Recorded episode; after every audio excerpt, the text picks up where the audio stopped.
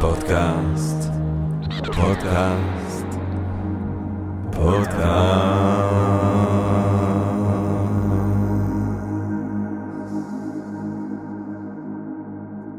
טוב, גבירותיי ורבותיי, ברוכות וברוכים הבאים לפודקאסט של הספרים הגדולים, הפודקאסט של Thinking Different והמרכז האקדמי שלם, גבירותיי ורבותיי.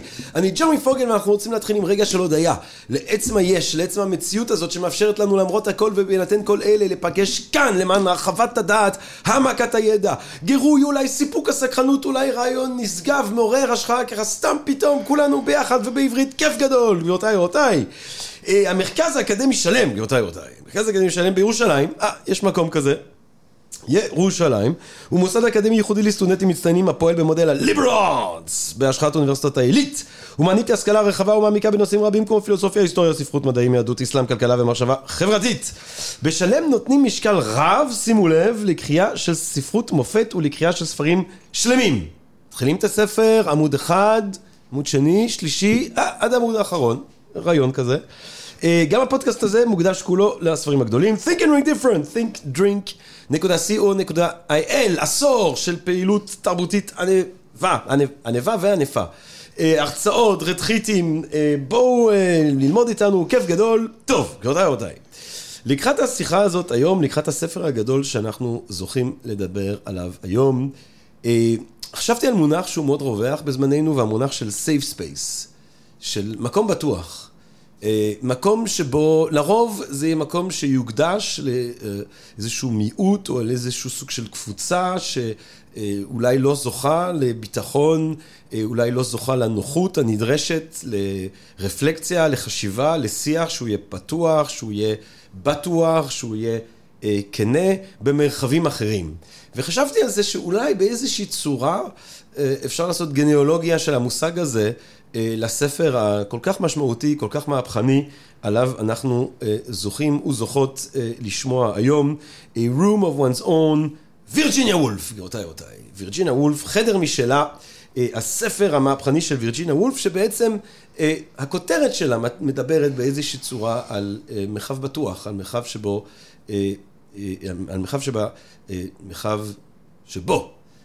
אישה יכולה לכתוב, כן? אישה צריכה חדר משלה וכסף, אמרה וירג'יניה, כדי שהיא תוכל בכלל להביע את עצמה, ואלה הם דברים שהתרבות המערבית, בטח בתקופתה, ובתקופתנו, לצערנו, עדיין לא לגמרי יודעת להעניק לאחיותינו אנשים. כדי לדבר על הספר כל כך חשוב הזה, כל כך משמעותי הזה, אנחנו שמחים, נרגשים ומתגאים, גבירותיי ורבותיי, לארח כאן בפודקאסט של הספרים הגדולים את תהילה מישור, גבירותיי ורבותיי, תהילה מישור.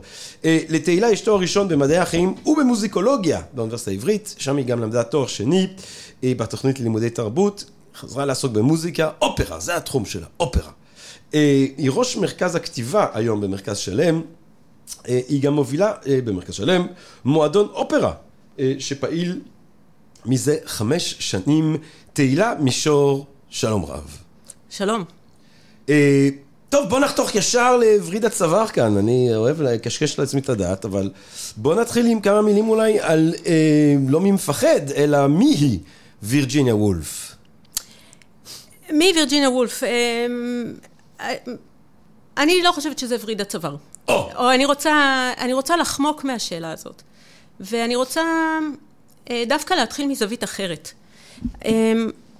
אני רוצה להתחיל דווקא באופן שעלול להיראות קצת נרקיסיסטי, מהעמדה שלי, מהעמדה שאני מגיעה ממנה אל הטקסט הזה, אבל אני רוצה לנמק למה זה לא צעד נרקיסיסטי, למה אני מצדיקה את הדבר הזה. ואני אצטט בשביל זה מטקסט של וירג'יניה וולף אחר, מבוא לקובץ של מסות על ספרות, על ספרים. לקובץ קוראים The Common Reader, הקורא המצוי, והוא תורגם לעברית בתור מבוא לאסופה קטנה של 2 מסות מתוך הקובץ הזה. ובאופן משעשע, הכותרת של המבוא היא, כן, מבוא מאת המחברת, הקורא המצוי. אבל בתוכן העניינים קרתה פה איזה טעות הדפסה מצחיקה ואולי מאלפת מבוא מת המחברת, הקורא הרצוי. זאת אומרת, הם הדפיסו בטעות רצוי במקום מצוי, ואולי אפשר לעשות מזה קצת סימס אחר כך בהמשך. אבל היא מסבירה מה זה הקורא המצוי. והיא מתחילה בציטוט מספר של סמואל ג'ונסון, והיא כותבת ככה, היא מצטטת ככה. אני מצטרף בשמחה לקורא המצוי. כן? The Common Reader. משום שבעזרת השכל הישר של הקהל הקוראים, שדעתם לא הושחתה בדעות קדומות ספרותיות, ומבעד לכל דקדוקי השנינות והדוגמטיות של הידע, עליהם להכריע סופית רק בעד המעלות הפואטיות. זאת אומרת, או בהמשך היא מפרשת את המשפט הזה, והיא אומרת ככה, הקורא המצוי, כפי שדוקטור ג'ונסון רומז, שונה מהמבקר ומהמלומד. הוא פחות משכיל, והטבע לא חנן אותו בנדיבות, הוא קורא למען הנעתו, ולא כדי לקנות ידע או לתקן את דעותיהם של אחרים. ואני רוצה להצהיר מראש שאני ניגשת לטקסט הזה מתוך עמדה כזאת. מבחינת הידע שאני מביאה איתי, אני לא חוקרת ספרות, אני לא חוקרת מגדר, אני לא מגיש, הם אולי שני הצירים שבהצטלבות שלהם בדרך כלל מקובל לקרוא את הספר הזה, חדר משלך, ואני מכריזה מראש שאני מגיעה לא מעמדה של מומחית, אלא מעמדה של הקוראת המצויה, שהיא עמדה קצת, כמו שוולף אומרת, עמדה אגואיסטית, אני קוראת את זה בשביל עצמי, אני קוראת כי אני נהנית מזה, מה שאני מביאה איתי זה שאני קוראת נלהבת, ואני אישה, אם זה חשוב או לא חשוב, אולי נחשוב קצת בהמשך. ולכן אני פחות מתעניינת בשאלות של הקשר. כשהצגת את הספר בהתחלה, אמרת, הספר החשוב הזה. ואני פחות רוצה להתעסק בכמה הוא חשוב, או מה הוא עשה בעולם, או ההקשר ההיסטורי, או... ואני רוצה לא לקרוא לו ספר חשוב, אלא ספר יפה. אני רוצה להביא את היופי של יצירה חד פעמית, ולענות מהקריאה שלה, וממה שהיא נותנת לי במגע בלתי אמצעי. אז בואי תתארי לנו כקוראת מצויה את הספר היפה הזה. מהו הספר? אוקיי. הספר יצא ב-29, אנחנו כבר בשלב שצריך להגיד 1929. אנחנו שנינו אנשים שאומרים 29 וישר יודעים שזה 1900, נכון? אבל אולי לא כל המאזינים שותפים לנו בזה. הוא יצא ב-1929 והוא מבוסס על שתי הרצאות שהיא הגישה לפני קהל של נשים שנה קודם ב-28. היא הוזמנה להרצות על הנושא נשים וספרות. והיא בעצמה מתחילה מלהגיד, היה אפשר לעשות מזה משהו קטנצ'יק, אבל זה יצא מזה משהו אחר. והספר הזה, זאת אומרת, הרצאות על נשים וספרות, אפשר לחשוב על משהו מאוד מלומד, אבל, או מאוד אינטלקטואלי או אינפורמטיבי. ומה שוולף עושה עם זה הוא משהו אחר לגמרי. בעצם הטקסט הזה הוא טקסט ספרותי לפני ולפנים. הוא ספרות.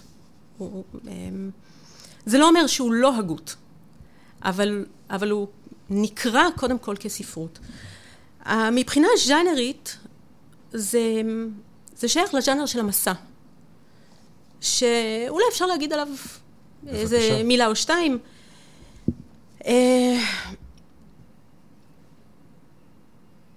לא, אולי נגיד אחר כך מילה או שתיים על הז'אנר הזה. ונתחיל להיכנס לתוך הטקסט ולאפיין אותו טיפה. היא מתחילה במשפט, הספר מתחיל בשאלה. ייתכן שתאמרו, הרי ביקשנו ממך לדבר על נשים וספרות, מה לזה הוא לחדר משלך? זאת אומרת, היא מתחילה כבר, המשפט הראשון הוא בסימן שאלה. ואחר כך, שני העמודים הראשונים אני מדפדפת, מרפרפת על שני העמודים הראשונים, ואני מסמנת לעצמי מילות מפתח. ואני קוראת ככה. אפשר. ואולם. עשויה. ואולי. אבל. כל שאוכל להציע, דעה, יישארו ללא פתרון, אבל, אולי, וכך זה ממשיך. זאת אומרת, אנחנו רואים שכל הרטוריקה היא רטוריקה של היסוס. היא חיפוש, היא משהו מאוד לא מתחייב. ואת זה היא אומרת, היא מסכמת את זה, במשפט נורא יפה. היא אומרת ככה, לעולם לא הצליח להגיע למסקנה מסכמת, לא אוכל לקיים את חובתו הראשונה, על פי הבנתי, של מרצה, להגיש לכן אחרי דיון של שעה, גביש של אמת צרופה, שאותו תוכלו לעטוף בנייר הרשימות שלכן, ולשמור לנצח על מדף האח. מה המשפט הזה אומר? זאת אומרת, זה איזה סירוב או כישלון להגיע למהלך מסודר שיש לו תוצאה. הנה, אני עוצרת שנייה את השטף המחשבתי שלי, ואני אומרת, במשפט הראשון, היא אומרת, לעולם לא אצליח להגיע למסקנה מסכמת. ככה אומרים את זה בהגות. בספרות אומרים, לא אוכל להגיש לכן גביש של אמת צרופה שתוכלו לעטוף בנייר הרשימות ולשמור לנצח על מדף האח. אז מה המטאפורה הזאת נותנת לנו? מה זה גביש של אמת? זה משהו, מה מביא איתו האימאז' של גביש? משהו יציב, משהו עם גבולות קשיחים וברורים, משהו קצת גיאומטרי, כן. שמביא אותנו לחשיבה. קוהרנטי, קוהסתטי, אנליטי. אני חושבת על גיאומטרי, משהו שהצורה שלו ברורה. וכבר שני המשפטים האלה, איך היא אומרת את זה בניסוח מומשג, ואיך היא אומרת את זה בניסוח ספרותי, וכמה הרבה עושר זה מביא איתו, הניסוח הספרותי של הרעיונות. אז אולי עכשיו להגיד משהו על הז'אנר הזה, על הסוגה הזאת של המסע. מסע אולי לא מיותר להגיד, מם סמך היי, זה מסע ולא מסה, וזה תרגום, זה התרגום העברי המקובל למונח האנגלי essay, שהוא בעצמו תרגום של המונח הצרפתי, במבטא שלך זה יהיה יותר טוב.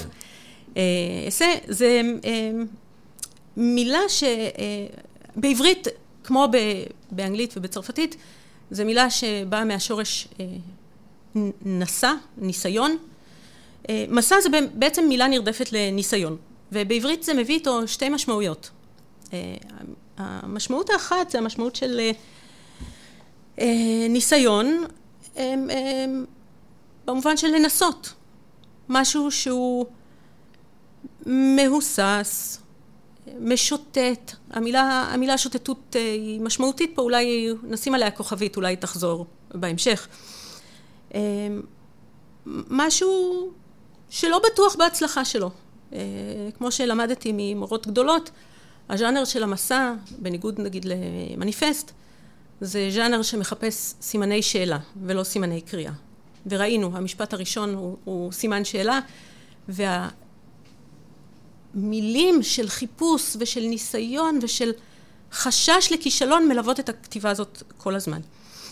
אבל המילה ניסיון מביאה איתה עוד משמעות, המשמעות של התנסות, זאת אומרת, חוויה, מה שנחווה, experience, לא to try, like to experience. וההיבט השני הזה מופיע גם הוא כבר ממש בהתחלה. וככה היא כותבת. היא כותבת על כל הכישלון הזה, או החוסר ביטחון במה שהיא עומדת לעשות, במשימה שהיא לוקחת על עצמה. ואז היא כותבת ככה, הנה, כיצד, לא משנה, זה היה, שכוחה תחת כובד הנושא שהטלתן על כתפיי, כן, היא קיבלה משימה כבדה, כבדה ממידותיה, התעמקתי בו ובדקתי אותו בתוך ומתוך חיי היומיום שלי. וזה העניין בטקסט הזה. ואנחנו נראה שהוא העניין של הטקסט הזה ביותר מאופן אחד. וגם זה שייך באופן מהותי לז'אנר של המסע מיום הולדתה אצל מונטניה, של הניסיון להבין את העולם מתוך התבוננות בעצמי, של העצמי בעולם, לא מתוך ספרים, לא... וכאן אנחנו חוזרות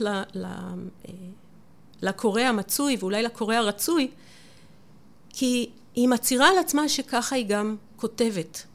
היא לא כותבת כמומחית. היא אפילו בהמשך קצת עושה צחוק מהמומחים. היא באה לעולם ומתבוננת בו ככותבת מצויה.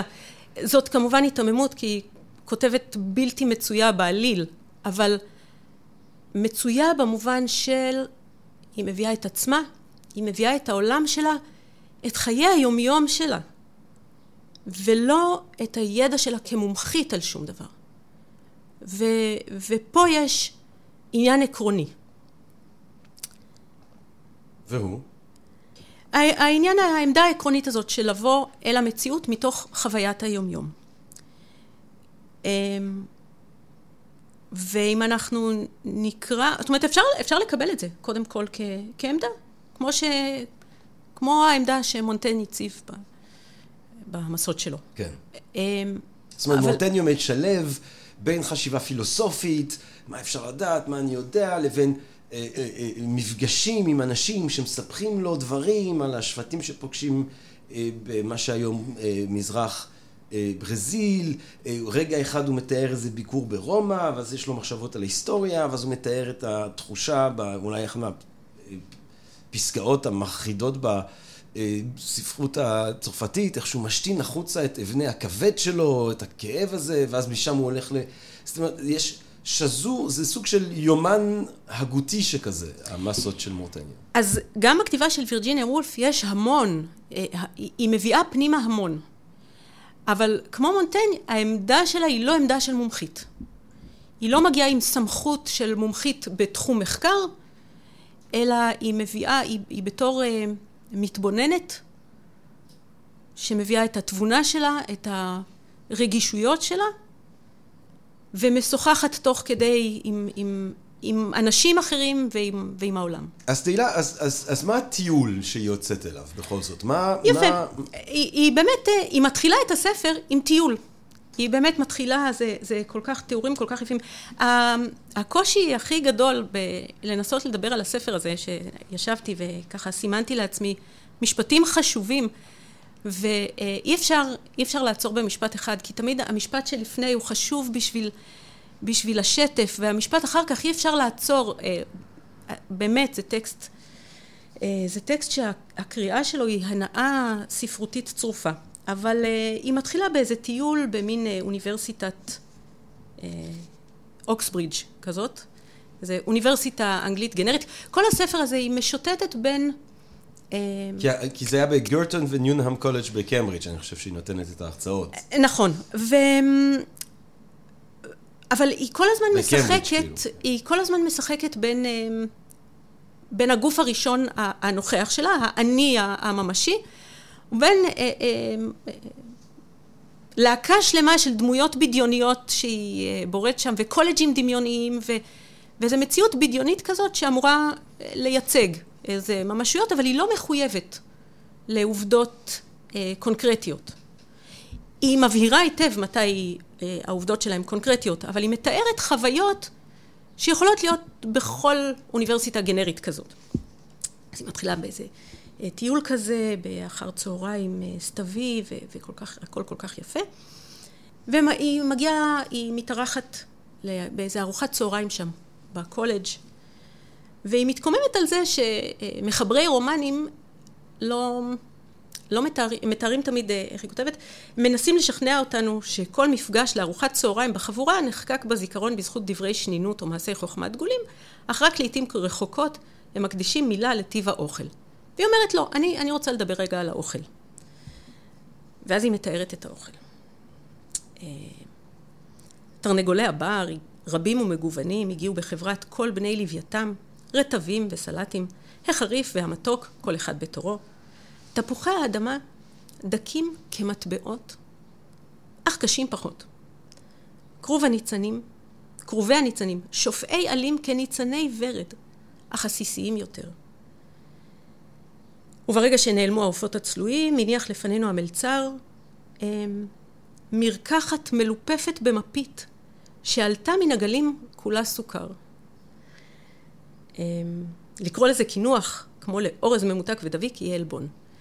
זאת אומרת, היא מתארת אוכל, אבל הכתיבה היא ספרותית, ודרך הפיגורות הרטוריות שהיא משתמשת בהם, האמצעים הספרותיים, האוכל הוא לא רק אוכל. אז תפוחי האדמה הם כמו מטבעות, הם דקים כמטבעות, וכרוב הניצנים הוא כמו פרחי ורד, והכינוח הזה שקשה להבין מהו, מרוב שהוא דמיוני כזה, הוא עולה מן הגלים, כולו סוכר, זאת אומרת, יש פה קודם כל כסף. המטאפורות הן מכמה שדות. יש פה מטאפורה אחת של כסף, ויש פה ניצני ורד, זה אולי טבע או יופי. וונוס שעולה מן הגלים, יש פה גם יופי, אבל יש פה גם אלוזיה ספרותית. זאת אומרת, בתוך האוכל הזה משוקע עושר, ומשוקעת תרבות. וכמובן, ארוחת הצהריים הזאת ממשיכה, והכוסות נקדשות בצהוב ובאדום, מתרוקנות ושום מתמלאות.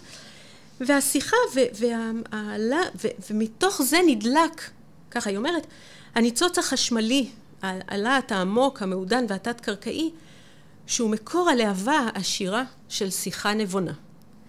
זאת אומרת, מתוך האוכל נולדת שיחה, שיחה תרבותית, שיחה שיש בה פנאי ואורך רוח ואיזו התרוממות. ואחר הצהריים חולף לו בנעימים, והארוחה הזאת, כולם יוצאים ככה קצת, נכון, איך אומרים, 5 סנטימטר מעל האדמה, ואז, אבל היא מתארחת שם, כי זה קולג' של גברים. והיא חוזרת בלילה לישון בקולג' הנשים שבו היא משתכנת. ושם קורה משהו לגמרי אחר. היא מגיעה לארוחת ערב.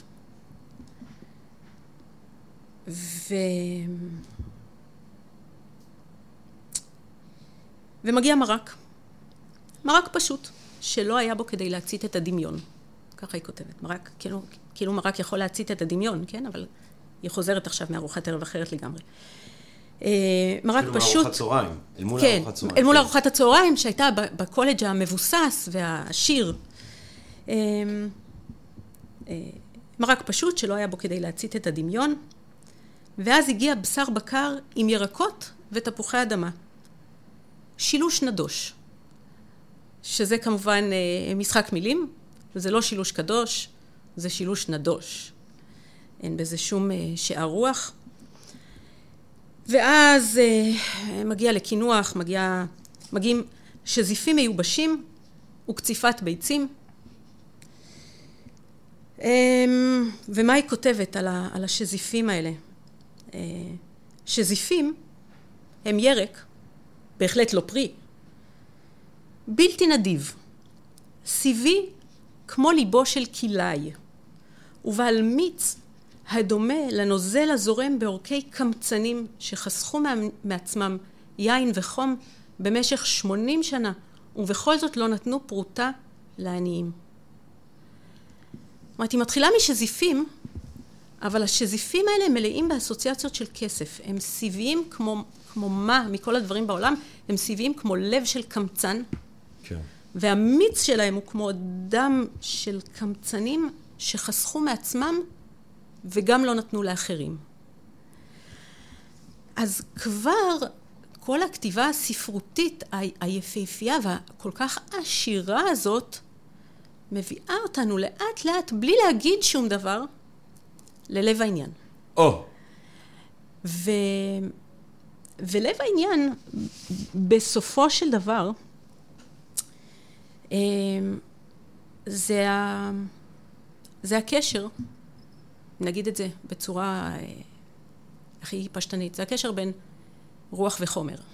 זה הקשר בין היכולת לכתוב, היכולת ליצור, ובין התנאים החומריים. שזה, אם אנחנו שואלים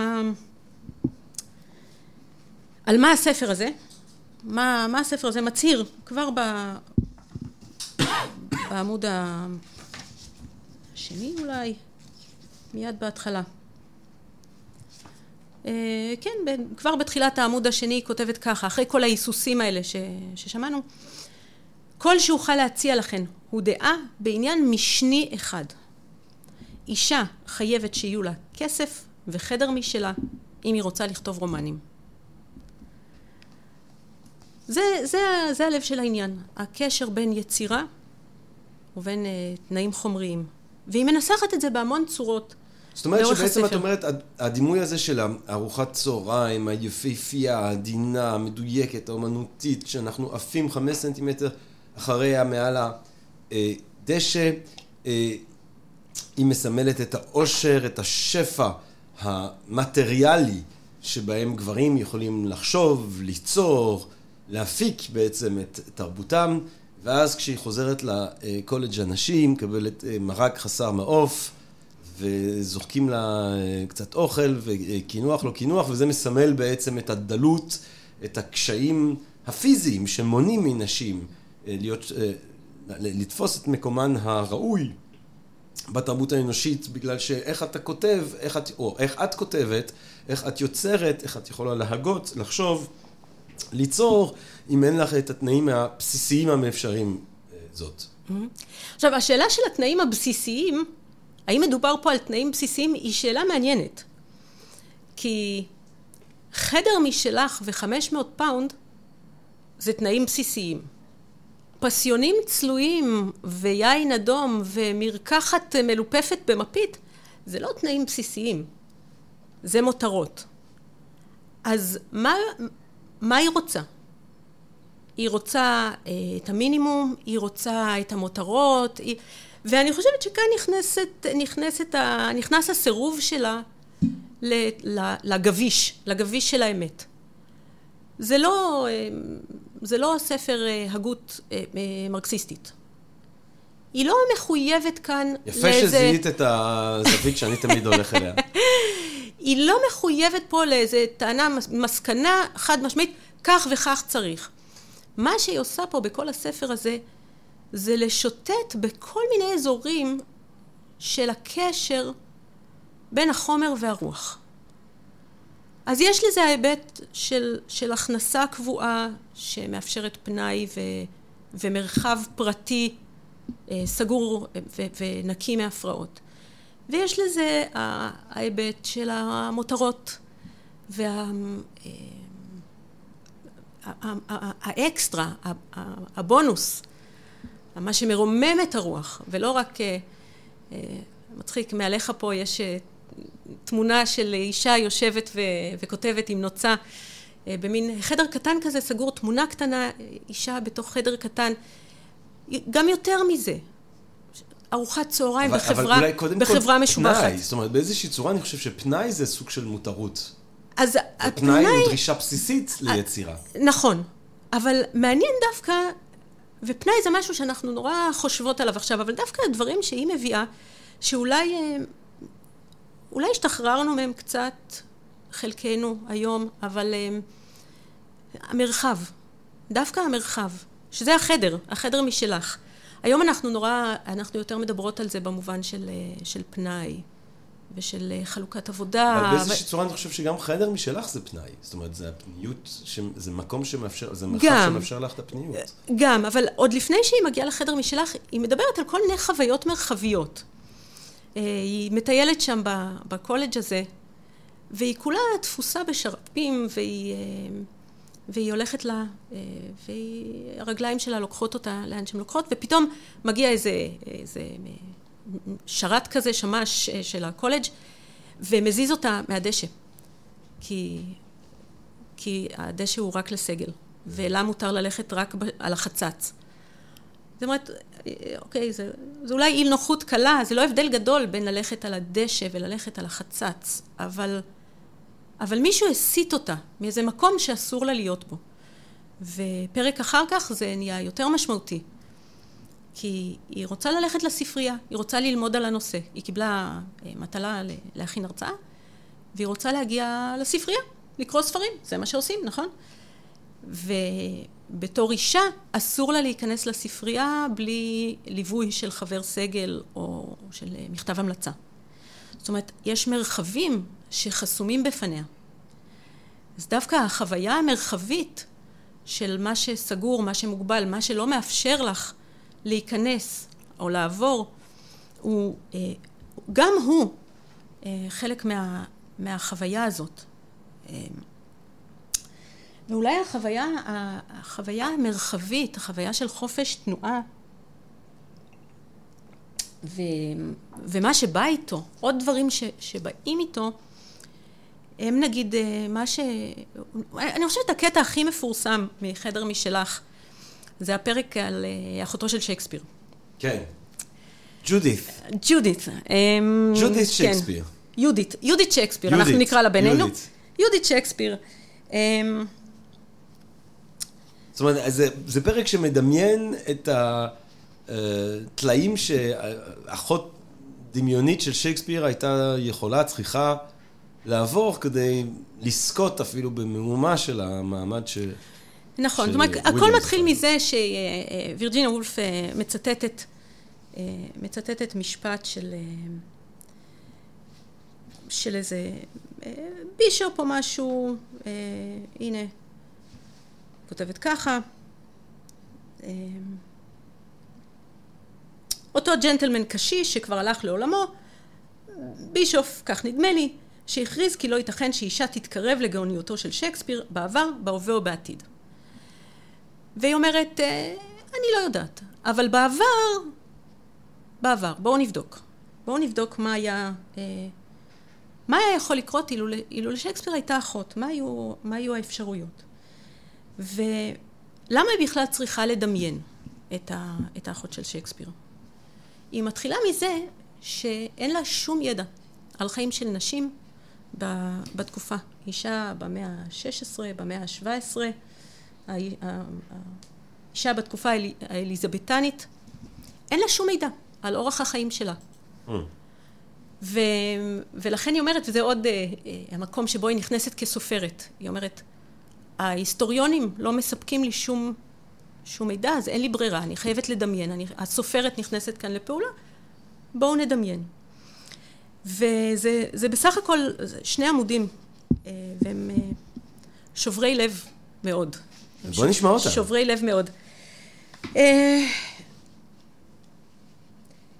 ככה היא כותבת, בהיעדר עובדות, אנסה לתאר לעצמי מה היה קורה אילו הייתה לשייקספיר אחות מוכשרת להפליא. נקרא לה ג'ודית. שייקספיר עצמו ככל הנראה למד. לטינית, אובידיוס, וירגיליוס ואורציוס, ויסודות של דקדוק ולוגיקה בבית הספר. הוא היה ככל הידוע ילד פרוע שצד ארנבים, ירה אולי בצבי ונאלץ להתחתן מוקדם מן הרצוי, עם בת שכנים שילדה לו ילד מוקדם מן הראוי. הרפתקה הזו שלחה אותו לחפש את מזלו בלונדון, הוא התחיל כמשגיח על סוסים בקרניטת השחקנים, הפך לשחקן מצליח, חי במוקד ההתרחשויות במרכז העולם, פוגש ומכיר את כל המי ומי, וכולי וכולי. מתארח אפילו בארמון המלכה. ובינתיים בואו נניח כי אחותו, בעלת הכישרונות יוצאי הדופן, נשארה בבית. בערו בה יצר הרפתקנות, דמיון ושקיקה לראות את העולם שלא נפלו מאלה של אחיה. אבל היא לא נשלחה לבית ספר. לא הייתה לה הזדמנות ללמוד דקדוק ולוגיקה, שלא לדבר על קריאת הורציוס או וירגיליוס במקור. מפעם לפעם היא לקחה ספר, אולי פריאתו של אחיה, וקרא בו כמה עמודים. אבל אז נכנסו הוריה לחדר. הנה החדר, החדר שלא היה לה, שלא היה לה מנעול לסגור אותו. נכנסו הוריה לחדר ודרשו ממנה לתקן גרביים, או להשגיח על התבשיל, ולא לחלום ולבזבז זמן עם ספרים וניירות. ואז אבא שלה רוצה לחתן אותה, מה שהיה, כמו שוולף מסבירה כמה עמודים קודם, הייתה פרקטיקה נפוצה, ולנשים לא הייתה זכות לסרב לשידוך, שאבא קבע. שידחו אותה לבנו של השכן, כשהייתה עדיין בגיל ההתבגרות. בנו של השכן, שעיסוקו היה מיון צמר ומחירותו, היא בכוונה מוכרת פה את הדבר הכי פרוזאי שהיא יכולה לדמיין. היא התקוממה נגד השידוך המאוס עליה, ועל כך חטפה מכות רצח מאביה. ואז הסתיימו הגערות, והאב התחיל להתחנן בפניה שלא תפגע בו, שלא תמיט עליו חרפה. הוא ייתן לה מחרוזת או חצאית משובחת. כמו שאתה רואה, אני לא מצליחה לעצור, קשה נורא לדלג. לא, כי הכל אל תצחי. כל כך יפה. הוא ייתן לה מחרוזת או חצאית משובחת, כך הבטיח, ודמעות עמדו בעיניו. איך תוכל לסרב לו? איך תוכל לשבור את ליבו? רק עוצמת הכישרון המפעם בה נתנה לה כוחות. היא ארזה בצרור קטן את חפציה, השתלשלה מן החלון בעזרת חבל, ויצאה בליל קיץ אחד לדרך המובילה ללונדון. הנה, המרחב הזה שנפתח, ומה הוא מאפשר או לא מאפשר.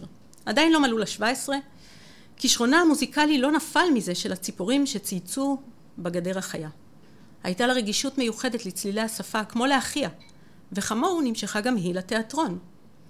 היא התייצבה בכניסת השחקנים, רצונה להיות שחקנית, כך אמרה. הגברים צחקו לה בפניה. מנהל התיאטרון, גבר שמן, שמוץ שפתיים, גאה בשאגות צחוק. הוא נהם משהו על כלבלבי פודל רוקדים ועל נשים משחקות. אין אישה, כך אמר, המסוגלת להיות שחקנית. הוא שלח רמזים. אתן יכולות לנחש את תוכנם. כל דרך להכשרה מקצועית הייתה חסומה בפניה. אפילו להזמין ארוחה בפונדק או ללכת ברחוב בחצות הלילה נבצר ממנה. אבל כישרונה התאווה להזין את עצמו מהתבוננות בחיי גברים ונשים ומלימוד דרכיהם. לבסוף, מפני שהייתה כה צעירה, ופניה דומים באורח מוזר לאלה של שייקספיר. עם אותן עיניים אפורות וגבות מעוגלות. לבסוף איפה ריחם עליה ניק גרין, השחקן המנהל. היא התעברה בעזרתו של הג'נטלמן הזה. ואז, מי יוכל לאמוד את להטו האלים של לב משורר הכלוא בגופה של אישה? היא התאבדה בליל חורף אחד ונקברה על אם הדרך, בצומת שבו עוצרים כיום האוטובוסים מול פאב הפיל והמצודה. הסיום הזה, יש לי צמרמורת כל פעם שאני קוראת את זה. אירוניה מאוד מאוד מרה. כל הלהט הזה נגמר בקבר אנונימי מתחת לתחנת האוטובוס. כן. ומה יש פה? זה לא הכסף כרגע, זה לא המותרות, זה היכולת הבסיסית לנוע במרחב ולראות את העולם בצורה בלתי אמצעית, דווקא כן. לצאת מחוץ לחדר. זאת אומרת שהחדר משלך, הוא לא רק, התחלת עם העניין של המרחב הבטוח. העיסוק של וולף בספר הזה בתנאים חומריים, הוא חורג הרבה מעבר לחדר והכנסה חודשית קבועה. חופש. תנאים שמאפשרים, מה התנאים החומריים שמאפשרים יצירה? שזה גם הכנסה ופנאי, וקצת מותרות, וחברה של אנשים, והשכלה. תסלחי לי שוב על הנטייה המרקסיסטית, אבל גם ההבנה שיצירה קורית בתוך מערכות, שאם את מנועה מלהיכנס אליהן, אם את לא יכולה להיות שחקנית, אם את לא יכולה להיכנס למקום שבו יושבים כל הסופרים, אם את לא יכולה להיכנס לספרייה, את לא תוכלי, ללא קשר לכישרון המולד שלך, ללא קשר לגיוניות שלך. בדיוק ככה. לתחום. התנאים, והיא מנסחת את זה,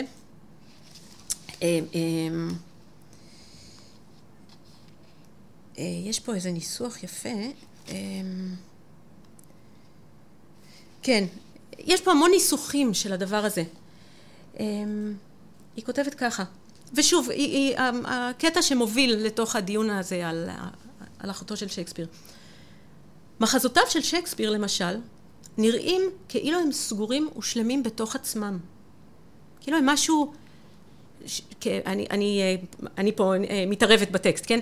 כאילו הם משהו שעומד בפני עצמו, איזה מין פלא גביש כזה. פלא שעלה מן הים, או איזה משהו, איזה גאונות מנותקת מכל דבר אחר, כן? הם נראים כאילו הם סגורים ושלמים בתוך עצמם. הספרות היא כמו רשת הכביש, האחוזה בכל ארבע פינותיה בחוטים דקיקים ומחוברת לחיים בשלמותם. וכאשר הרשת מתעקמת, נמתחת בפינה, נקרעת במרכז, מתברר שהחוטים אינם נהרגים בחלל הריק על ידי יצורים ארטילאיים, אלא נוצרים בידי יצורי אנוש סובלים, והם קשורים לחומר הגס, כמו בריאות וכסף, ובית לגור בו. זה עוד אחד מהניסוחים של הרעיון הזה.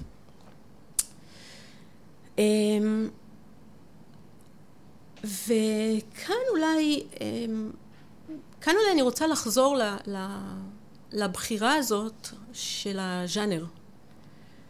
של המסע. של המסע, כן. שזה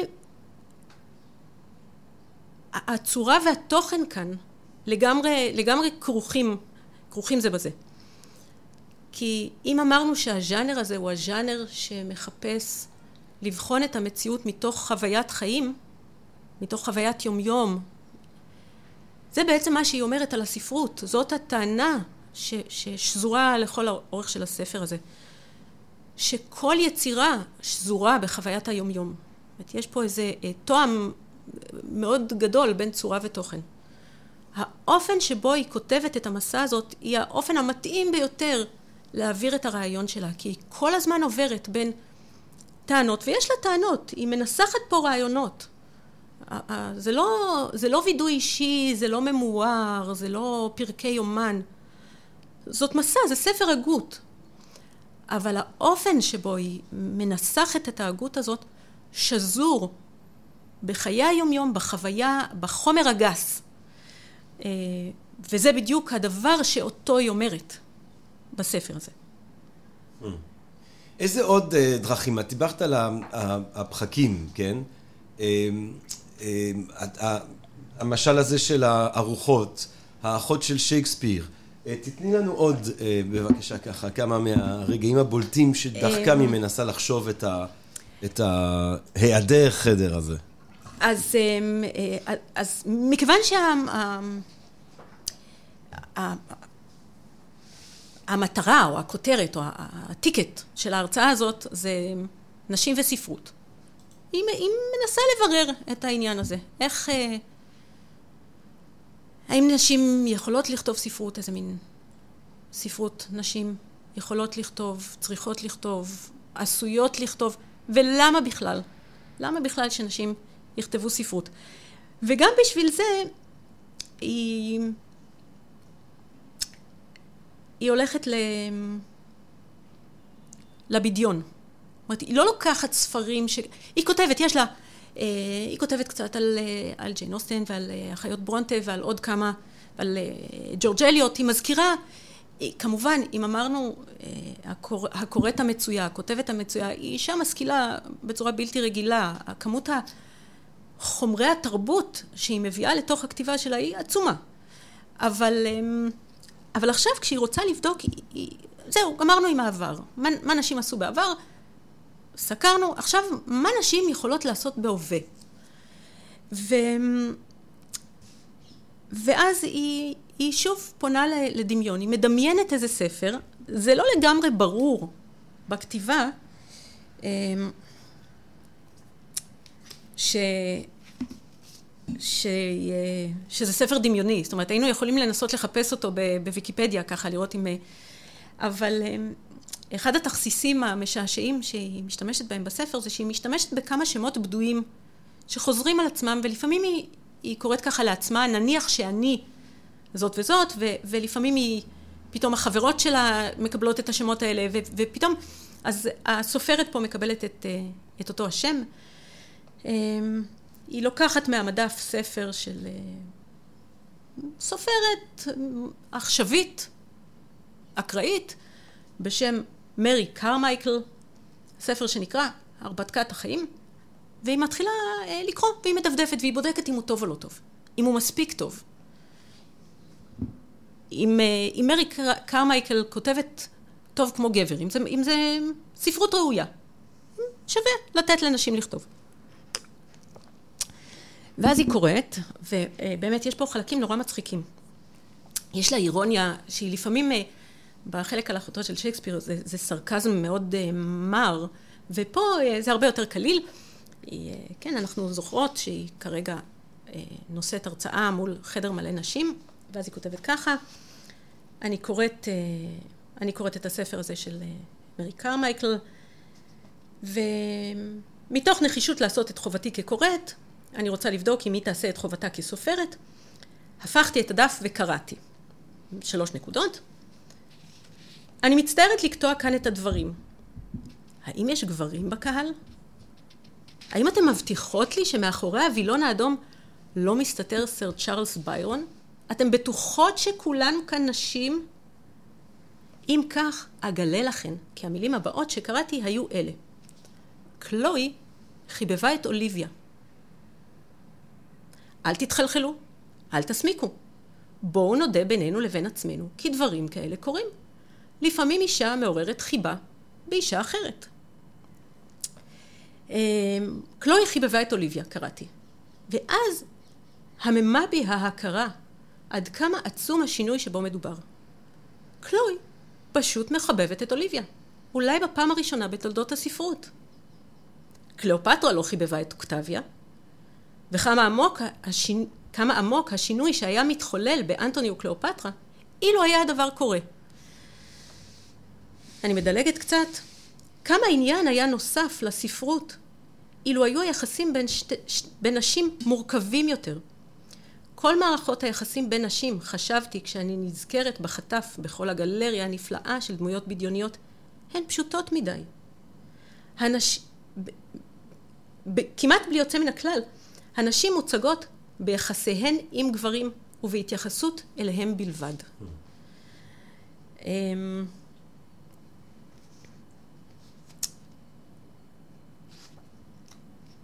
וזה ממשיך, עוד כל מיני דברים. הולך ומתברר כי לנשים כמו לגברים ישנם תחומי עניין מעבר לאלה של עקרת הבית. קלואי חיבבה את אוליביה והן עבדו יחד במעבדה. נכנסים פה כל מיני תחומי עניין. אבל הרעיון הזה של שתי נשים שמוצגות ביחסיהן, לא ביחסיהן עם גברים,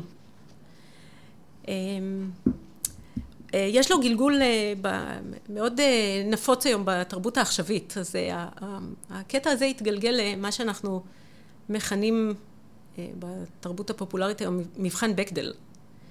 זאת אומרת? זה מין נייר לקמוס כזה, מבחן אינטואיטיבי, כלל אצבע כזה, לבחון ייצוגים של נשים בתרבות הפופולרית. והמבחן, הנוסח הכי פשוט של המבחן שואל ככה, האם בדרך כלל מפעילים את זה על סרטים או על סדרות, האם יש בסרט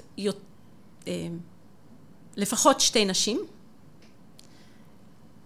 האם הן משוחחות ביניהן, והאם הן משוחחות ביניהן על משהו שהוא לא גברים.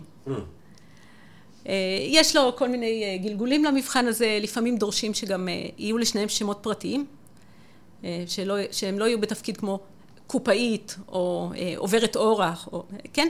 אבל הרעיון הזה שהספרות של הספרים הגדולים, נגיד ככה, הספרות הגדולה, עד הרגע מסוים, האנשים בה מילאו תפקיד של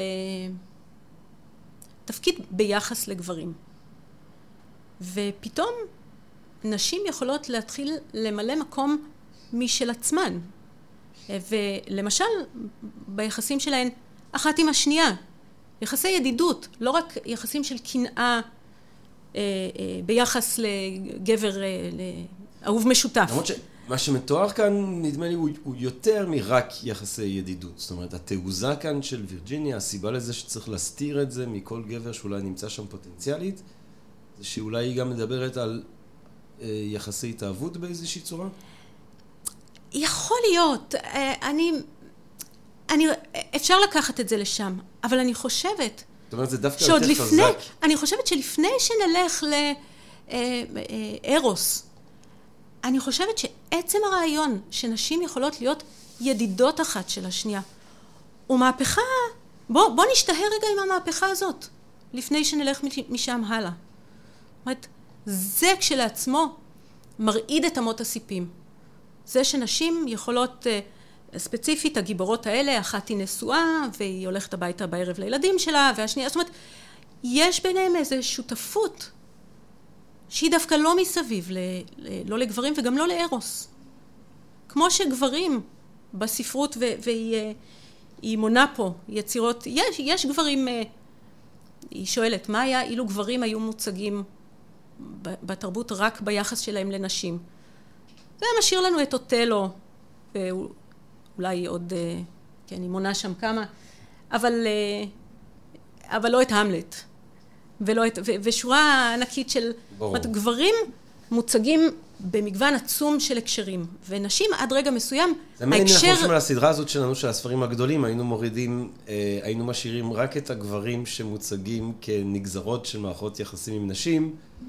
היה נשאר מישהו? לא הרבה. אני חושב שרוב האודיסאוס היה הולך. כן. דנטה היה הולך. מה עוד היה לנו? מרקס היה נשאר. בוודאי, בוודאי.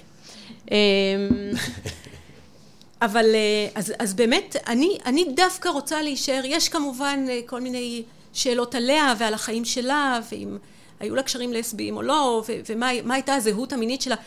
תכף אולי נגיע לזה קצת מכיוון אחר. אבל שוב, אמרתי, אני לא רוצה דווקא לדון בחיים שלה, ובקשר בין הטקסט הזה לחיים שלה, אלא למה שהטקסט עצמו מושיט לי, ומה שהטקסט עצמו מושיט לי זה מהפכה שעוד דורשת מקום משלה. יחסי ידידות בין נשים, שלא תלויים בגברים, שלא מסתובבים בין גברים, שלא מתעניינים בגברים. העולם של הנשים, כשהגברים לא נמצאים, והיא מנסחת את זה כל כך יפה, היא אומרת... היא ממשיכה עדיין עם הספר המדומיין הזה. אם קלוי מחבבת את אוליביה, ומרי קרמייקל יודעת כיצד לבטא את החיבה ביניהן, הרי היא מדליקה לפיד בחשקת חלל עצום מימדים, שאיש לא ביקר בו עדיין. החלל העצום, מרי קרמייקל ניגשת לעבודה ולוחדת את המחוות הבלתי מתועדות, את המילים הבלתי נאמרות או הנאמרות למחצה, חמקניות כצללי האש על התקרה, שמתהוות בין נשים לבין עצמם, ללא התאורה הקפריזית והמסלפת של המין הגברי. זאת אומרת, נשים יודעות לספר דברים על נשים שגברים לא יודעים. מה קורה כשגברים לא נמצאים בסביבה?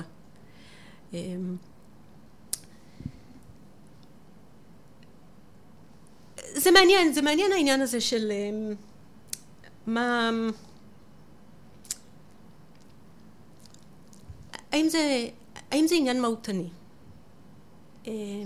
יש היום קולות ש...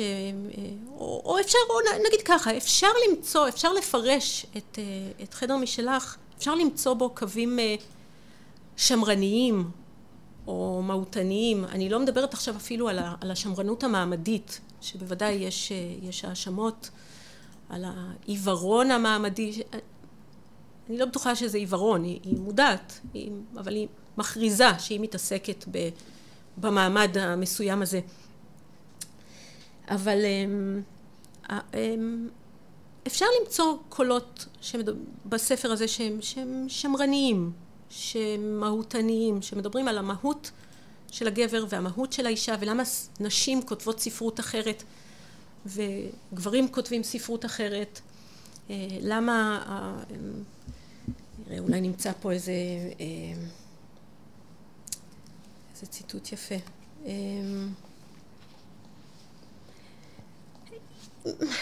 היא מצטטת פה משפט מספר מתחילת המאה ה-19 של איזה גבר, היא אפילו לא בטוחה שהיא מציינת פה של מי. היא מצטטת אותו והיא אומרת, זהו משפט של גבר.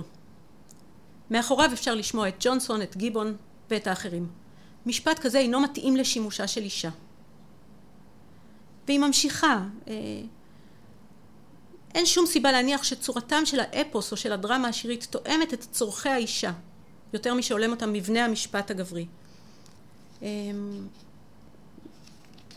והיא ממשיכה ואומרת, גם מבנה מערכת העצבים המזינה את המוח שונה ככל הנראה אצל גברים ונשים, ואם נרצה שהן יפיקו מעצמם את המיטב, נצטרך לגלות מהו משטר העבודה המתאים להם. זאת אומרת, היא מקבלת כאן את האפשרות של שוני, של שוני מהותי, מולד, ביולוגי ממש, גופני, בין נשים וגברים. וזאת נקודה מעניינת, כי אמרנו שהיא מדברת על הקשר בין הרוח והחומר, והגוף הוא חלק מהחומר. מה נעשה? הוא חלק מהחומר. אבל,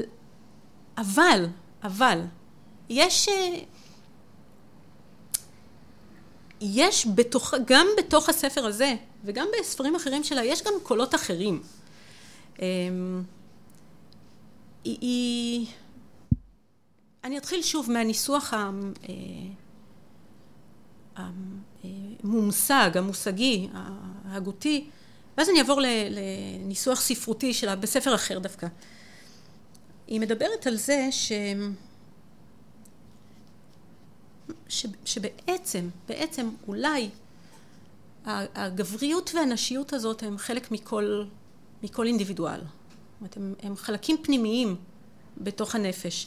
ואולי יש להם משקל שונה אצל אינדיבידואלים שונים, אבל וככה היא כותבת. אבל האם אין גם במוח שני מינים? האם אין בנפשנו גבר פנימי ואישה פנימית שיש לאחד כדי להגיע לסיפוק ולאושר מלאים? והיא עוברת, ומצטטת שוב, היא מצטטת המון, היא מביאה המון פנימה לתוך השיחה הזאת. ייתכן שזו הייתה כוונתו של קולריג' כאשר טען כי גדולי החכמים היו דו-מיניים. התלכדות זו של שני המינים היא המפרה את המוח כך שיפעיל את כישוריו במלואם. ייתכן מאוד שמוח זכרי לחלוטין, או נשי לחלוטין, אינו מסוגל ליצור. ואז היא עוברת לשורה של דוגמאות של סופרים שהיא לא אוהבת. ואיך הבעיה איתם היא שהם כותבים כמו גברים בלבד. והיא כותבת, ממשיכה וכותבת, סכנה קטלנית לכל מי שכותב, הסכנה של הזדהות גמורה עם היותו גבר או אישה באופן חד משמעי. הסופרת חייבת להיות אישה גבר, והסופר חייב להיות גבר אישה. זה כבר משהו הרבה פחות שמרני. זה כבר משהו הרבה יותר פתוח. כן. והיא מנסחת אותו שנה קודם, ב-28, בספר, ברומן, רומן בדיוני, לא רק רומן, כן, סיפורת, אבל... אורלנדו, ספר שהוא דמיוני, הוא פנטסטי. שבו בעצם הגיבור גיבורה חי במשך המאות, הופך מגבר לאישה, לגבר לאישה. נכון. עובר בין המגדרים. עוברת בין המגדרים. כן, קצת כמו הסיפור של טירסיאס במיתולוגיה, ששינה את מינו, ואז הוא יכול להעיד מה עדיף להיות, אישה או גבר.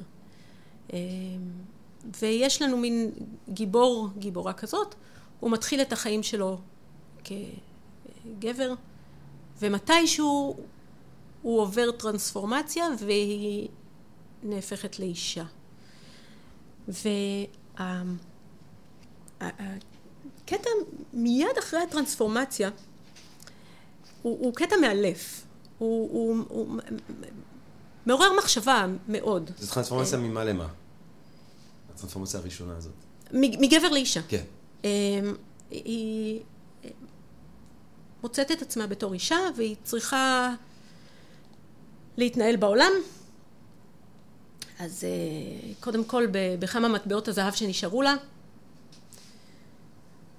קנתה אורלנדו מלתחה, מלתחת בגדים, בסגנון שנשים נהגו ללבוש בתקופה ההיא, ועכשיו בסמלה אופיינית לאנגליה בעלת ייחוס רם, היא ישבה על סיפונה של הספינה הגבירה המאוהבת. זאת אומרת, מה הדבר הראשון שאישה צריכה לעשות כשהיא מוצאת את עצמה פתאום, אופס, בגוף של אישה?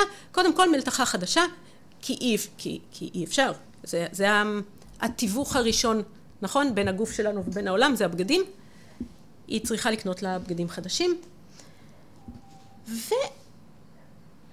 ומתחילים לקרות דברים עם הסמלה הזאת. היא יושבת על הסיפון, ככה, בנינוחות, אין לה הרבה מה לעשות. ואז מתחיל המהלך הבא. אלוהים אדירים, חשבה לאחר שהתעשתה מהבעלה, והסתרעה למלוא אורכה מתחת לשוחך. אין ספק שדרך החיים הזאת עצלה ונעימה. אבל חשבה ובעטה קלות ברגליה, החצאיות האלה מטרידות מאוד כשהן מתחבטות סביב הקרסוליים. ולעומת זאת החומר הזה, משי פרחוני מפדואה, הוא הבד המקסים ביותר בעולם, והאור שלי, עכשיו הניחה את ידה על ברכה, לא נראה מעולם יפה כל כך. אבל האם אוכל לקפוץ למים ולשחות בבגדים כאלה? לא. ולכן אצטרך לסמוך על הגנתו של אחד המלאכים. האם זה מעורר בהתנגדות? טעתה. ועכשיו נתקלה בסבך הראשון שנוצר, בסליל הטיעון החלק שלה. אז קודם כל, עוד פעם, אנחנו רואים פה את הדימוי הזה של סליל טיעון חלק, שמציאות חיים, מציאות יומיומית חומרית, מסבכת אותו. התהייה שלה היא לא איך להסתדר עם הגוף החדש. התהייה שלה היא איך להסתדר עם הבגדים החדשים. ואיזה מין תודעה הבגדים החדשים האלה מייצרים. איזה תנאי חיים, תנועה במרחב, חירות. אבל הסליל התחיל להסתבך. אז אנחנו נמשיך הלאה, אנחנו נדלג, יש שם איזה קטע מסביב לשולחן ארוחת ערב, עוד פעם ארוחת ערב, ומה אכילה מזמנת מסביב לשולחן. אבל לא רק האוכל עצמו, אלא האינטראקציה האנושית שנוצרת מסביב לשולחן בין נשים וגברים. אבל בסופו של דבר, היא חושבת על המסקנה הזאת שהיא תצטרך לסמוך על הגנתו של אחד המלאכים, והצעד הבא הוא שהיא אומרת, אבל אין ספק שהדבר ממלא את הנפש באושר עצום מאין כמוהו, ולכן אינני בטוחה, המשיכה, שלא אשליך את עצמי למים רק כדי לענות מכך שאחד המלאכים יציל אותי. זאת אומרת, כל העמדה הנשית הזאת, הנורא הסטריאוטיפית של I'm a helpless little woman, will you help me, you big strong man? כל זה מתחיל מזה שאת לובשת סמלה ממשי פדואה, שאת גם מוקסמת ממנה, אבל את גם מבינה שהיא מגבילה את התנועה שלך, כן. והיא יוצרת עמדה אחרת בעולם, ואינטראקציה אחרת עם אנשים. כאילו, זה כאילו שיש לה רגישות מאוד מאוד מוגברת, את אומרת, לפחתים המאוד ארציים שמבטאים בעצם את הדיכוי הראשוני של נשים. זאת אומרת, דיברנו על החדר, דיברנו על זה שאי אפשר להיכנס לספרייה, כאילו הדברים, הלבוש, לפני שנחשוב על התרבות ועל כל הדבר הענק הזה, השוביניזם בעל 10,000 השנה, בסוף מתבטא בדבר מאוד מאוד עדין עם פרחים שנמצא על הגוף. שמפריע מסביב לקרסוליים. עכשיו, פה, בפסקה הזאת, היא עוד לא מדברת בכלל על דיכוי. יש בזה המון היקסמות, פסינציה מהדבר הזה. התודעה הזאת של אורלנדו, שמוצאת את עצמה בגוף של אישה ובבגדים של אישה, והיא מבינה שהתנאים הפיזיים האלה מייצרים תודעה אחרת. עוד לפני שנחווה את זה כדיכוי, כל מיני דברים דקים באיך שאנחנו חוות את העולם מטווחים על ידי מרחב, על ידי חומר, על ידי חירות תנועה, על ידי החירות תנועה של הגוף. מה אני לובשת? מה שאני לובשת, אם החצאית שלי צרה או רחבה או מכנסיים או מחוך, כל זה משנה את הצורה שבה אני עומדת בעולם, שבה אני הולכת בעולם, מה אני יכולה לעשות עם הגוף שלי ועם האנשים שמסביבי. וזה חורג מהביולוגיה. ושם נכנסים באמת החלקים, הפוטנציאל היותר רדיקלי שלה. אני חושבת, הניסוח הספרותי, הקסום הזה, שהיא מצליחה בשורות ספורות להעביר איזה תהליך נפשי נורא דק. היא מקדימה פה ב-20 שנה, בעיניי, את סימון דה בובואר, ואת המשפט הכל כך מצוטט, לא נולדים אישה, נעשים אישה. ובעיניי היא תופסת פה משהו שאחר כך ממשיך להתפתח, ממשיך החשיבה הפמיניסטית לוקחת את זה ומנתחת את זה ומנסחת את זה בצורה אנליטית יותר. אבל בצורה ספרותית פה היא כבר תופסת את זה. 20 שנה קודם היא תופסת את זה, את החוויה הזאת שלהיות אישה זה לא משהו מהותי. זה לא, זה משהו נרכש, זה משהו נכפה, או לא נכפה, או תלוי איזה... גם העיקר זה לא טבעי במובן הזה, שזה משהו שהוא פרי של עשייה תרבותית מסוימת, וזה התובנה תמיד המשחררת, כי ברגע שאתה חושב שזה טבעי או מהותני, זאת אומרת, טוב, ככה זה ואי אפשר לשנות. ברגע שאתה מבין שזה נגזרת של תרבות מסוימת, ותרבות זה משהו שבני אדם עושים, אז אם זה כרגע ככה, אז אתה יכול גם להבין שפעם זה יהיה אחרת. יש עוד אופציות. זאת אומרת, יש... הטבע, נגיד, הוא אחד אולי, והתרבות היא פוטנציאל. יש, תמיד יש צמתים של אפשרויות, שאפשר לבחור ככה או ככה. התחלנו תהילה מישור עם זה שאמרת שאת רוצה לדבר על איך שהספר הזה פוגש אותך, פחות מה הוא עשה בהקשרו ובתרבות של זמנו. אז אולי נשאל אותך ככה, מה המשמעות של הספר הזה היום מבחינתך? חדר משלך. היום. זה...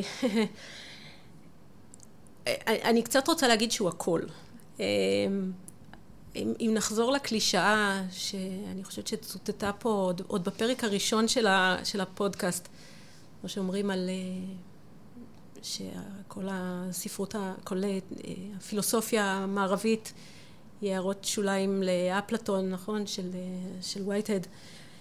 אני, כמה שאני ממשיכה לקרוא את וירג'יניה וולף, אני מרגישה שכל הפמיניזם המערבי, הוא המערבי, כן, אני לא אתחייב מעבר לזה, אבל החשיבה הפמיניסטית המערבית היא כולה יערות שוליים לוירג'יניה וולף. הכל פה, כל כך הרבה דברים פה. למשל, דיברנו על מבחן בקדל, ואיך מבחן בקדל הוא בעצם נשאב, נגזר, מי שניסחה אותו בצורה הזאת היא יוצרת קומיקס בשנות ה-80,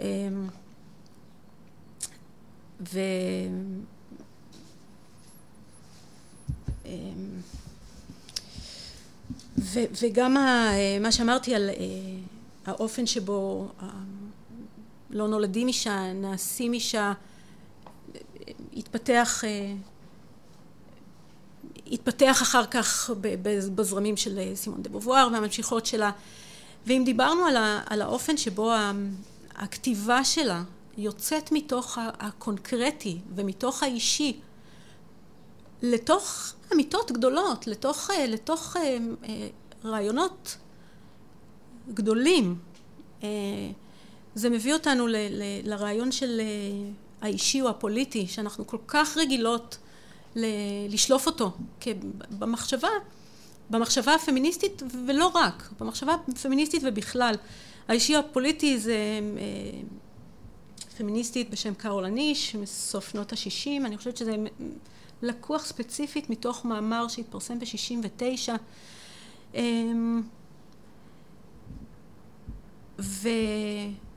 ושוב, העניין האחרון שדיברנו עליו, השאלה של פלואידיות מגדרית. כן, זה ממש נבואי. זה פה ב-29, ב-28. אנחנו כבר עוד רגע חוגגות 100 שנה לספר הזה. שתמיד אני אומר, לפעמים, לא יודע, יוצא לי ללמד את מכתבים על הסובלנות של ג'ון לוק, שלפעמים אתה קורא משהו שנראה לך ברור מאליו. זאת אומרת, אתה קורא עכשיו במאה ה-21 את ג'ון לוק מכתבים לסובלנות. זאת אומרת, טוב, זה נראה לי ברור מאליו. אתה קורא טקסטים מכוננים, אבל מה שתמיד צריך לזכור זה שיכול להיות שאתה כרגע קורא את הטקסט שהפך את הדבר הזה למובן מאליו. זאת אומרת, בזמן של ג'ון לוק, כן, אם אנחנו חוזרים למאה ה-17, הטולרנטיות הזאת שהוא מנסה לקדם אותה, היא לא ברורה מאליה בכלל. אתה כרגע קורא, או את כרגע קוראת את הטקסט שהפך את הסובלנות, את הקריאה הזאת לסובלנות ל-common sense. ואני חושב שיש פה משהו דומה עם חדר משלך. זה שאני חושב שאחרי כמה דורות מעטות יחסית, אם אנחנו מסתכלים על ההיסטוריה של האנושות, אבל נשים צעירות, דברים צעירים, שנולדים לתוך מציאות שכבר עברה כמה גלגולים, הם יכולים לקחו את וירג'יניה וולף ולהגיד, טוב, זה כתוב יפהפה, אבל זה רעיונות שהם כבר שזורים בתרבות שלנו, אבל צריך תמיד לזכור שיתכן מאוד שאת קוראת או שאתה קורא את הטקסט שהפך את הרעיונות האלה, כמעט מובנים אליהם, אצל חלק מהציבורים.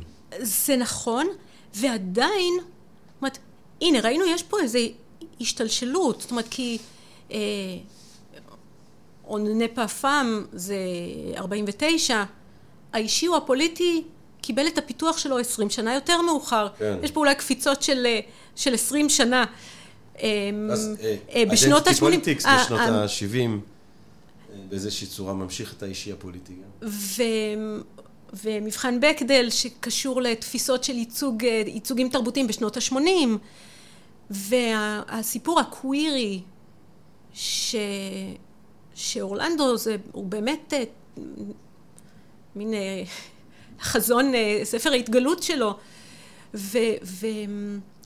ויש עוד דברים, זאת אומרת, הסוגיות שעולות להם, לא כולן נהפכו ל-common sense, למובן מאליו, המשותף שלנו, ודברים שעולים שם ממשיכים להתגלות, ממשיכים לגלות פוטנציאל, דברים שעולים עכשיו, פתאום אני אומרת, היי, זה כבר אצל וולף, זה כבר שם, אפשר להוציא, והיא עשתה את זה כל כך יפה, והיא עשתה את זה כל כך עשיר ופתוח, לא מניפה, זה חלק ממה שיפה בטקסט הזה, שהוא לא מניפסט.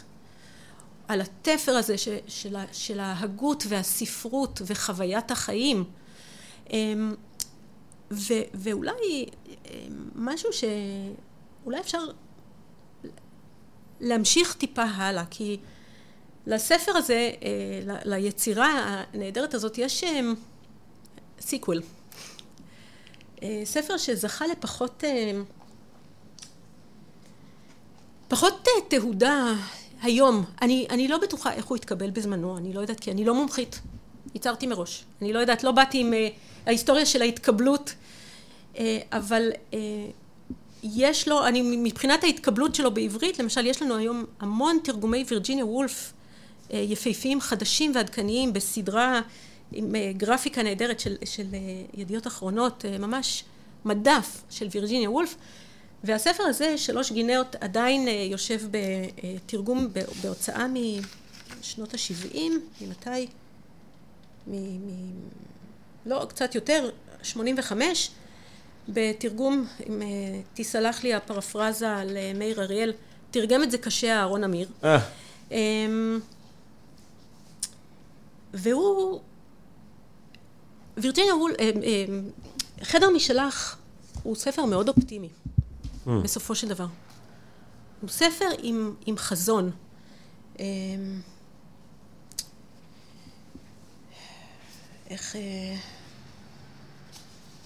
היא כותבת פה בסוף?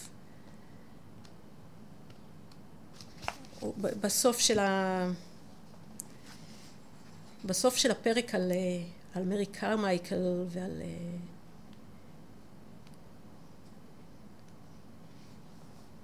ועל הספר הדמיוני הזה, היא קוראת את הספר, היא מבקרת אותו, היא רואה, כן, אמרנו, מה מרי קרמייקל עושה בספר הזה, ומה היא לא עושה, ובמה היא לא כל כך מוצלחת, ואיפה היא נכשלת. אבל הפרק, זה הפרק החמישי בספר, נגמר ככה. תנו לה עוד 100 שנים, סיכמתי לעצמי, תוך קריאת הפרק האחרון. תנו לה חדר משלה, ו$500 בשנה. והיא תכתוב יום אחד ספר טוב יותר. בעוד 100 שנים. זאת אומרת, וולף אומרת, אם ניתן את התנאים, הדברים יקרו. העולם יתקדם ויתפתח. מתנצל על המרקסיזם, אבל זה גם מאוד אופטימי לחשוב שבעוד 100 שנים, 500 פאונד לשנה זה ישווה משהו. כן, אני לא... היום 500 פאונד בשנה, אני חושב שאתה מחזיק 500 פאונד בשבוע בלונדון היום. יש...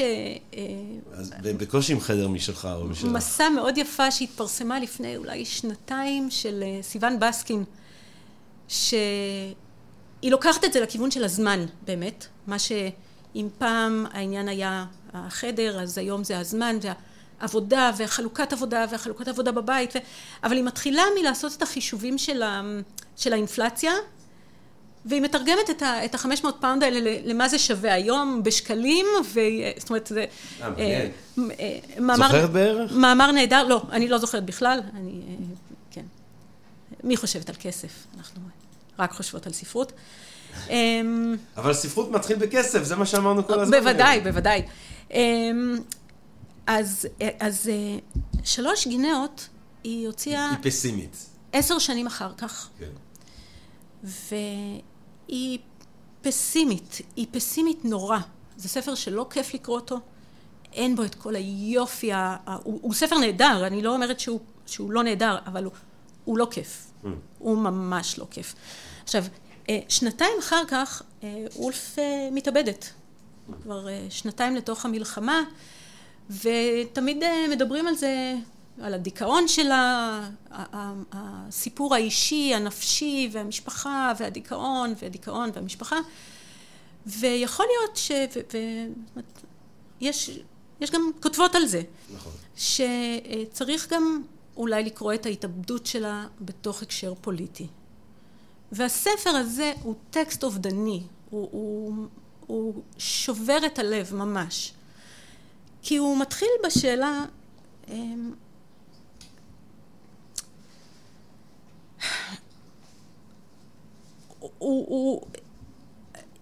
היא עומדת מול עולם, שזה ב-38, עולם שהיא רואה שהולך לאבדון, והיא מנסה לברר מה האפשרות שלה, כאישה, לתקן את מה שמקולקל בעולם. ויותר מזה, מה האפשרות שלה, מה האפשרות, אני אגיד את זה בגוף ראשון, כי היא מדברת בגוף ראשון, והיא מזמינה אותי לשאול בגוף ראשון. מה האפשרות שלי כאישה לתקן את מה שמקולקל בעולם, ועוד יותר מזה, מה האפשרות שלי כאישה להגיע לעמדת השפעה, בלי להפוך לעוד מאותו דבר. זאת אומרת, בלי להפוך לחלק מהבעיה. אלה סוגיות שמעסיקות את הפמיניזם היום, הם בלב, הם בלב. בישראל, כל השאלה של האם שירות נשים בצה"ל, זה פמיניסטי או לא פמיניסטי? האם... זה סוחב לכל מיני סוגיות אחרות בעולם. האם ייצוג נשים זה מספיק? האם כל מה שאנחנו רוצות זה מקום ליד השולחן, או שאם נעשה את כל מה שצריך כדי להגיע לשולחן, או שהשולחן צריך להיות אחר, או שאם נעשה את כל מה שצריך כדי להגיע לשולחן, פשוט נהיה כמו גברים, ואז מה זה משנה אם אנחנו שם או לא שם? והתשובה שלה היא תשובה, היא לא לאו מוחלט, אבל היא תשובה קשה, היא תשובה שדורשת... כל הזמן עמדה מפוצלת בין פנים וחוץ, ולהישאר אאוטסיידרית, להישאר, מתרגם את זה כאן אהרון אמיר, אגודת החיצוניות, אנחנו צריכות להקים אגודת חיצוניות, והמתח הזה בין חוסר השפעה לאובדן של הקול הייחודי. אני חושבת שאלה סוגיות סופר בוערות בפמיניזם היום. מעניין מאוד. יכול להיות שלפני 20 שנה, אולי פחות, אבל דווקא באקלים הפוליטי היום, בעולם בכלל, אולי אני אחזור, אולי זה הרגע לחזור רגע אחורה לחדר משלך. כי חדר משלך נכתב ב-28, 29, וכבר קורים דברים בעולם. זאת אומרת, ב-28 אירופה כבר מתחילה להראות סימנים. אם הקראתי קודם את הקטע, קראנו קודם על המוח הגברי והמוח הנשי, והסופרים שהיא קצת מזלזלת בהם,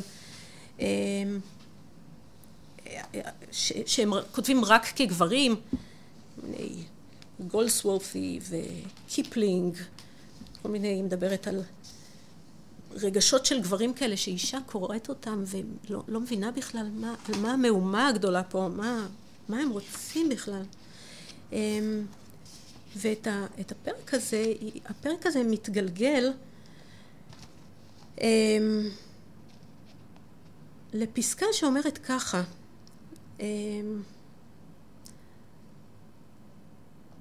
בחוסר מנוחה, היא קוראת, היא מוציאה ספרים של גברים, והיא מוצאת שאין שם, אין שם עניין, הם לא, אין בהם חיות. אין בהם, הדבר הזה שהיא אומרת, הפוריות הזאת של שילוב של המוח הנשי והמוח הגברי בתוך הראש של יוצר, היא מאפיינת פה אנשים ספציפיים, מצחיק. שייקספיר היה דומיני, גם קיטס וסטרן, בזמננו, היא כותבת, פרוסט הוא דומיני לחלוטין, היא מאפיינת סופרים כגבריים יותר או נשים יותר, אבל אז היא כותבת ככה, בחוסר המנוחה הגורם להוציא ספרים ולהחזירם מבלי להביט בהם, התחלתי בגלל שהם חסרי חיות, בגלל שאין בהם דומיניות פוריה כזאת, התחלתי לצייר בדמיוני עתיד של גבריות טהורה הפגנתית, עתיד שכתבי הפרופסורים מבשרים אותו, וששליטי איטליה הפשיסטית כבר מממשים אותו. אי אפשר שלא להתרשם ברומא מן האווירה של גבריות בוטה ללא ריכוך. וגם אם המדינה רואה בזה ערך בעל חשיבות, ספק אם יש לזה השפעה מבורכת על אומנות השירה. זאת אומרת, היא יוצרת פה איזה קישור לפוליטי, לא במובן של האישי או הפוליטי, אלא של הפוליטיקה הגסה, הפוליטיקה במובן הצר של המילה. ובשלוש גינאות היא עושה את זה בצורה הרבה יותר, זה ממש הנושא שלה, בצורה יותר מפורשת. יכול להיות שזה חלק מהסיבה שהספר הזה קצת נזנח. בגלל שהוא מאתגר, הוא קשה. יותר מזה. כי בעוד שקולות פציפיסטים מסביב למלחמת העולם הראשונה היו דבר נורא חשוב בתרבות, לפני וגם אחרי, פציפיזם מסביב למלחמת העולם השנייה, ברגע שהמלחמה נהפכה למה שהיא נהפכה, איבד את הלגיטימציה שלו. כן. אבל אם נתלוש רגע, והיא אומרת פה דברים נורא חריפים, זאת אומרת, היא שמה את היטלר ואת מוסוליני ואת צ'רצ'יל ביחד. היא אומרת, הם כולם משחקים במגרש של הגברים. וזה דברים שקשה לנו לשמוע. לא, מגדרית היא צודקת. מגדרית היא צודקת. ואם כי הייתי מעדיפה לחיות באנגליה בתקופה הזאת, ולא באיטליה או בגרמניה. ברור. כיהודיה, אבל גם כאישה, וגם היא, ויודעת את זה. גם לא משנה מה. היא יודעת שהיא הולכת רחוק. אבל יש פה אמירה הרבה יותר רדיקלית.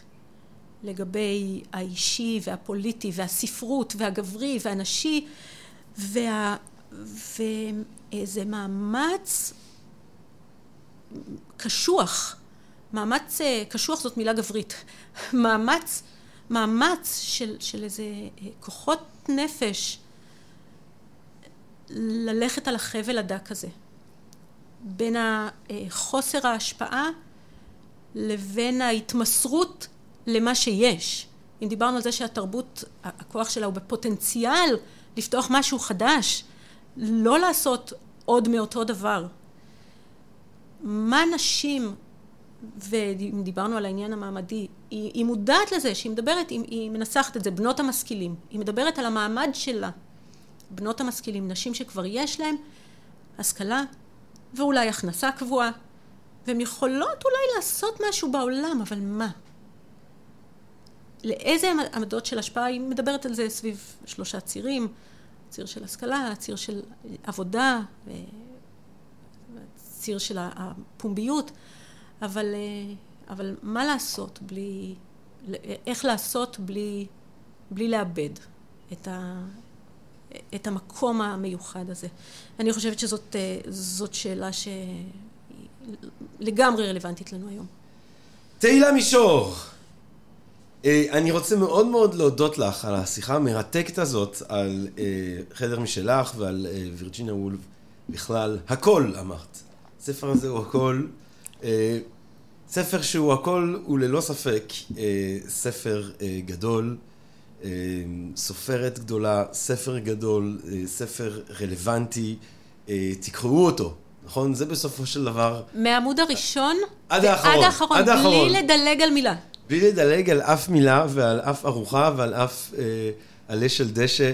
תודה רבה לך, תהילה מישור, תודה רבה רבה לך, אני מודה לך מאוד. תודה לך. ואני מקווה מאוד שהקהל הקדוש, שנהנתם מהפרק הזה, שנהנתם מהפרקים האחרים שעשינו, מאלה שבעזרת השם נמשיך ונעשה, ומה אני אגיד לכם בינתיים? רק חדרים משלכן ומשלכם, ורק מרחבים בטוחים, ורק חירות, ורק מרחבים מלאי השחאה, ורק אומץ, ורק תעוזה.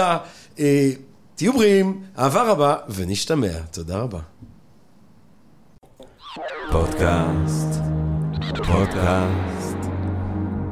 פודקאסט.